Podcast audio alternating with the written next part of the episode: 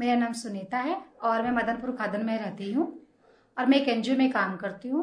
रिक्शे से खादर गाँव जा रही थी। मतलब हमारे एक बाज़ार लगता है वहाँ पे मैं जैसा bazaar that is set up there so I was going there to get a few things for 8th March while I was turning I got off from the rickshaw near a canal there is a canal there um when i got off there and this uh, woman colleague was with me at that time we were just talking about what we're going to do the next day how we're going to plan for things And we didn't realize when, but a guy came from ahead and groped my left breast, and he was about to flee, but I got, but I caught him because I was hurt. I had felt what he had done, and I had caught him, and I didn't let him go.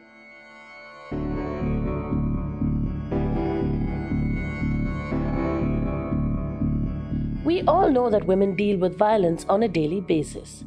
Even if we think that it doesn't happen to us, we know it happens to someone. I'm Ameya Nagarajan, and this is Hear Me Too, a podcast that explores the extent of violence against women in India, urban and rural, and the second and third level effects it has on our society and economy. I'm working in collaboration with UN Women as part of the 16 Days of Activism movement for 2018.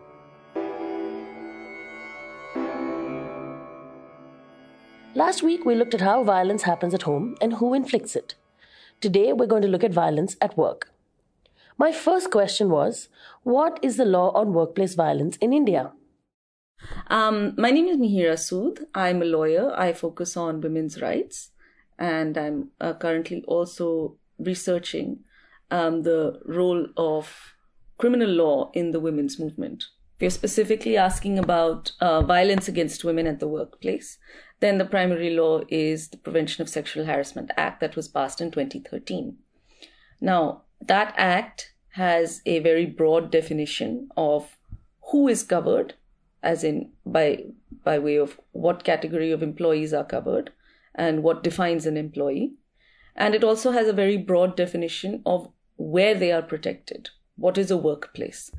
So essentially, what the Act covers is wherever you may travel or visit in the course of your work is an extended workplace for you, and your employer uh, is duty bound to protect you in any such workplace, and your employment organization's ICC has jurisdiction over any um, act of violence or assault or harassment that takes place in such a workplace.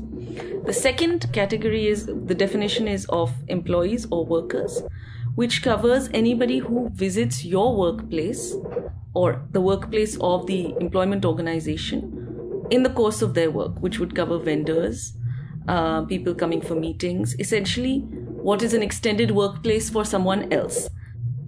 The complainant can choose which ICC they wish to approach. Internal complaints committees are required to be set up for any organization that employs more than 10 people. Anything less than that, the complaints are supposed to go to a local uh, complaints committee, which is required to be set up in every district. Right? And they then, when I say ICC, it means the local complaints committee for any organization where the ICC does not apply or has not been set up. Right? And it, it, it's important also to know that even a dwelling place um, would constitute a workplace for people working there, such as domestic staff. And the provisions of the Sexual Harassment Act would apply there as well. Workplaces with more than 10 employees, which includes contract workers, temporary hires, and so on, are required to set up ICCs. But we tend to think of workplaces as offices, places with desks and computers. But in fact, workplaces can be anywhere. They can be farms and factories. They can be our own homes. They can be places of worship, buses, trains, and schools. To understand more about sexual harassment in workplaces in India, I spoke to Amarpreet Kaur from HR Help Desk. Working with UN Women and the Ministry for Women and Child Development, HR Help Desk carried out a massive survey of women in the workplace. This national survey reached out to more than 2 lakh women, with over 35,000 responding to talk about the sexual harassment that women face in the workplace. The 35 sectors include agriculture, tea, textiles, hospitals, services, hospitality, and education. Their findings are not surprising at all, and it appears that most women in most workplaces find the environment hostile. More than 20% women would quit job because of one or the other form of hostile behavior they are subjecting to or they they've been facing in first 5 years of their careers. The results of the survey will be revealed in detail by the ministry later on, but Amarpreet was able to discuss some of the trends that they saw. Challenges are more or less similar. Uh, the approach of dealing with them may differ because the understanding of the behavior differs. We are failing miserably when it comes to knowing our own rights about if there is any any mechanism available to us, if there is any law or legislature presented to us. So we are failing miserably at there, and women respond uh, basis you know what is the threshold point for them and when they think that this is becoming over me or i am not able to handle it any longer. That is the threshold point they choose to respond or choose to quit. She said that the one common thread everywhere the one question they were asked again and again was this. Will I lose my job if I answer truthfully?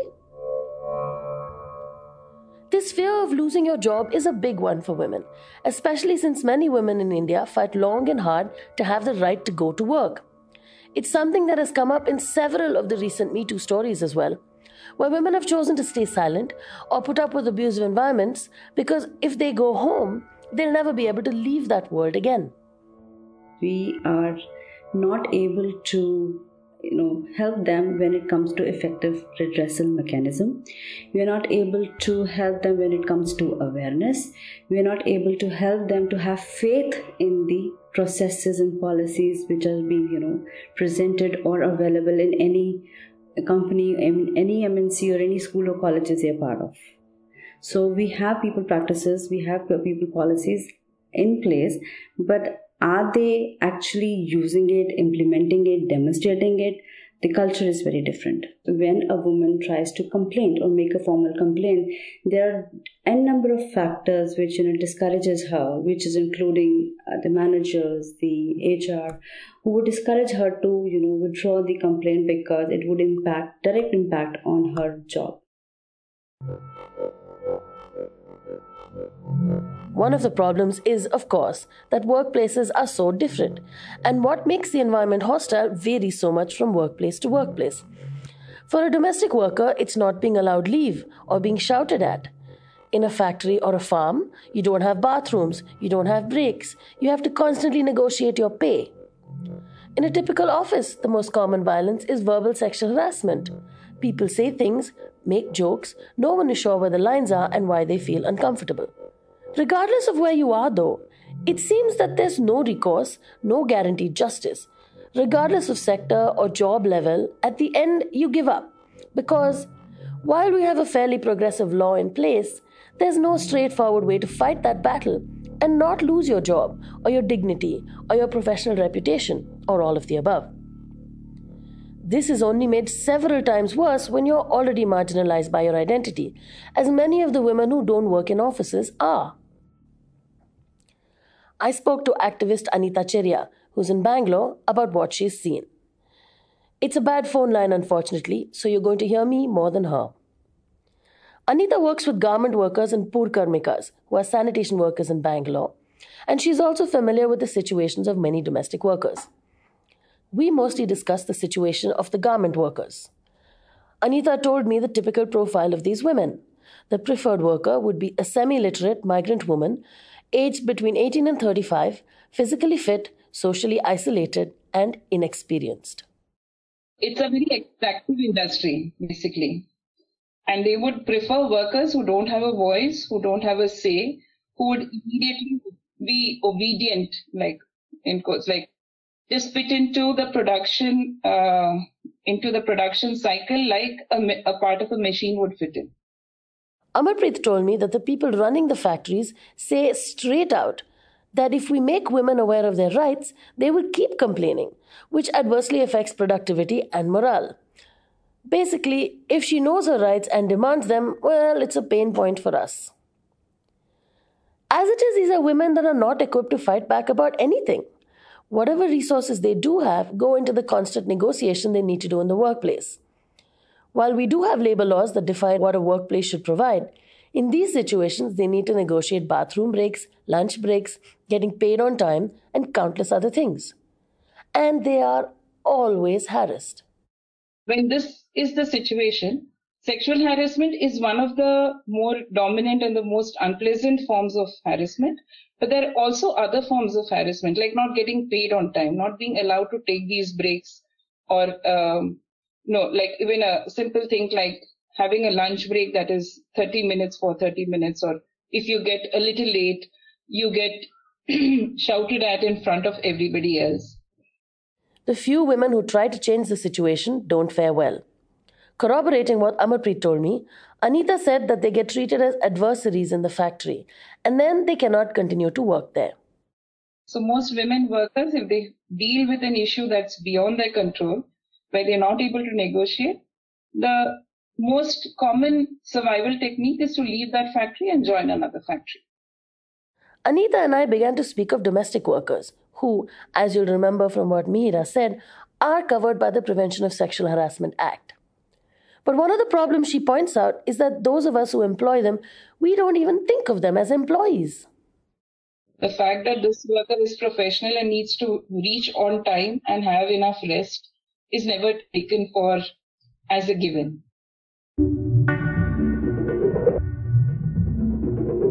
We forget that they have homes and families and similar demands on their time, and we expect them to take our priorities on as their own. I need to leave for work by 8 o'clock, so you better be here on time. It doesn't matter that you have to send your kids to school. The same people who are moved to tears when we hear these stories are unable to take a look at how we are with our own workers or notice the ill treatment of those around us. We tend to react only when things are really extreme, and we don't even notice when workers are shouted at or humiliated. What is a common thread across all these stories is that these imbalances are derived from how our society is deeply patriarchal. Gopika was saying in the very first episode that one of the biggest problems we have is that all the norms in our societies are so deeply patriarchal that we cannot fight violence against women until we begin to overturn those norms. There are systems that always put men in positions of power, something that everyone I've interviewed has pointed out. Our society really needs to change. And one of the first things we can do is start to open our eyes to people's lives and notice that how many things we assume are normal are really not. Anita opened my eyes when she brought up the story of the nun who has been in the news for refusing to drop her accusations of sexual assault against a bishop. I had never thought about it, even in my research for this podcast, but for a nun, the church is her workplace. I take the story to Mihira to see what a legal opinion would be there are going to be cases that are unprecedented, and this would be one of them. Uh, it would certainly be up to the relevant court uh, to decide whether or not it is a workplace. And until we have a definitive ruling on that, it's a question of interpretation.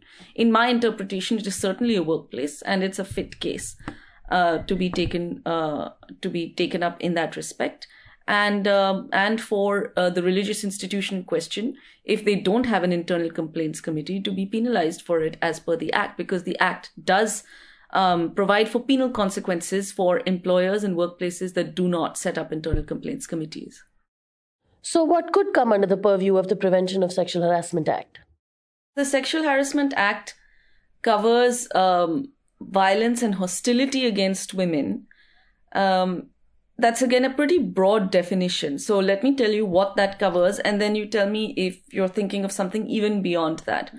Because what the Act covers is, the, or what it defines as sexual harassment, is uh, you know one one aspect is your standard kind of quid pro quo.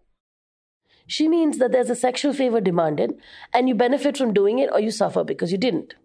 And the sexual favor could be anything sexual what the act recognizes um, is that uh, there is also it uses the term hostile work environment and it recognizes harassment that contributes to a hostile work environment even if it does not um, translate into a demand or a request for sexual favors essentially what that what that entails is making somebody uncomfortable on account of their gender. That could be making somebody uh, uncomfortable by way of making sexually loaded remarks and innuendo. But it doesn't have to be related to sexual activity or desire. It could simply be um, making remarks about a person for conforming or not conforming to a particular gender stereotype, um, making fun of somebody for their sexual orientation, um, or um, you know nasty remarks about how a person is not feminine enough or masculine enough. It could be the forwarding or discussion of lewd and inappropriate jokes and things like that, which again is more in the former category. So all of this kind of harassment that essentially is hostility and discomfort on account of your gender. So it covers a vast degree of misogyny. The point is, when the act says sexual, it doesn't mean just sex. It means anything related to your gender identity. Does this mean that the workers Anita talked about could try and take action under this act? Is pay withholding or the lack of a bathroom breaks gender related? In determining whether or not something is sexual harassment, you look at how what the impact is on the person and not the intent of the harasser, right? Isn't it complicated to start proving the connection with gender? Yes, it is. And internal complaints committees need to be trained in understanding, uh, you know, what kind of proof they're looking at. You know, I think all too often we are, especially these days with, I think when these things are coming out on social media and, you know, you have a lot of instant trials going on. People are looking for very instantaneous, hard proof, like, you know, a screenshot or something like that. And it doesn't always happen like that. Um, we've had investigations in the past where, uh, you know, before these things were invented. Uh, so it's not like we don't know how to do these investigations and how to piece together a chain of uh, circumstances and the evidence um, minus things like DNA technology, etc. We can do it. And the thing is that ICCs need to be trained in that. And also, uh, women need to be made more aware that even without that, that doesn't mean that your complaint is going to fall flat on its face. Complaints and verifying them don't come down to two one line stories competing. There's cross examination and scrutiny. The ICC can investigate and speak to other people to find out if there are other things that corroborate, such as, yes, I saw them leave together, or she told me she was uncomfortable, or I've seen him say these things to other people. What an ICC is then supposed to do is just piece together what has happened, evaluate on the basis of the evidence, the cross examination, and all of that, and then decide which version of events sounds more probable. Right? Because unlike in criminal law, where your standard of proof is that something has to be proved beyond reasonable doubt, but that's not the case here. It's mistakenly assumed that that's the standard for any kind of investigation anywhere. But in civil cases and under the Prevention of Sexual Harassment Act, anything that is not a criminal case, the standard of proof that is required is lower because the punishment is also much lower the ICC needs to estimate which is the most probable version. I tried to build a timeline with Mihira about how the process works. She tells me that the complainant has up to three and sometimes six months to file a complaint. So you approach the ICC, you tell them this is my complaint, they decide to investigate. Yeah. Then you have your hearings or, you know, whatever, the conversations they have with all the people involved. And then what are they empowered to do at the end of the day? So the ICC has ordinarily to wrap up its investigation and Uh, everything within three months. That's the time period that they're given. It also depends on whether the complainant chooses to have an inquiry or seek conciliation. Conciliation is sitting down to talk it out without finding out whether something happened and coming to some kind of agreement without any money involved. But only the complainant can seek conciliation. Otherwise, the ICC undertakes an inquiry with the investigation and cross examination and corroboration, and this inquiry will result in a ruling that both parties have to accept. The ruling can be monetary, it can recommend termination, it can recommend reshuffle, transfer, many things. But this doesn't mean that the management will do as recommended, sadly. If the management does not implement recommendations, or if either party is unhappy with the recommendations, they can approach the High Court. The ICC can also put out interim relief with the consent of the complainant, which could be something like moving them to different teams or sending someone on leave. It's important to remember that women can also initiate proceedings outside the company with the police, separately and parallel to the ICC investigation. We need change from tomorrow. We need to see that confidence that yes, somebody is there to protect me if I am going or if I am joining a workforce. There, are, there is a law, there is a transparent, robust mechanism available in the organization that will ensure that if something goes wrong with me, I will be protected and taken care of. But where we are welcoming women to join workforce, we need to ensure that there is an enabling environment being presented to them from day one. Amarpreet left me with one note of hope. If we can make women aware and give them small groups where they can safely talk about things and air their doubts and feelings, they will be much more empowered. Maybe this is one way that we can correct these problematic structures. Next week, we look at the violence women face in public spaces. I'm Ameya, and this is Hear Me Too from Express Audio and UN Women India.